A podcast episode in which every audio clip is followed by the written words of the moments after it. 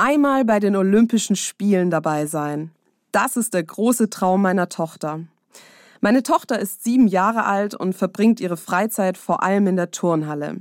Für ihren Traum von Olympia nimmt sie eine ganze Menge auf sich. Viele Stunden Training, Muskelkater und Blasen an den Händen. Als Mutter denke ich mir natürlich, sie ist noch so jung, wer weiß, welchen Traum sie nächstes Jahr träumen wird. Aber Stand jetzt ist, sie ist mit Ehrgeiz und Disziplin, aber vor allem mit Leidenschaft und viel Spaß dabei. Und das macht sie glücklich. Ich muss zugeben, ein bisschen beneide ich sie. Sie ist noch so jung und lebt das Gefühl, dass ihr die Welt zu Füßen liegt und sie in ihrem Leben noch alles erreichen kann. Wenn ich sie so sehe, frage ich mich, wann habe ich eigentlich aufgehört zu träumen? Wann habe ich aufgehört, nach den Sternen zu greifen?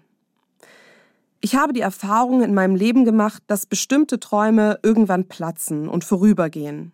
Ich habe als Jugendliche von einer Karriere als Künstlerin oder als Ärztin bei Ärzte ohne Grenzen geträumt.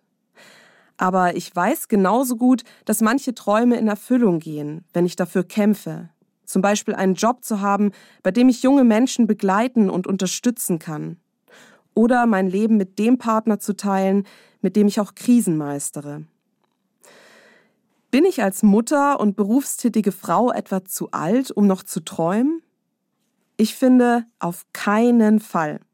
Ich möchte weiter träumen, sei es von einem eigenen Buch oder einem Verein für junge Frauen.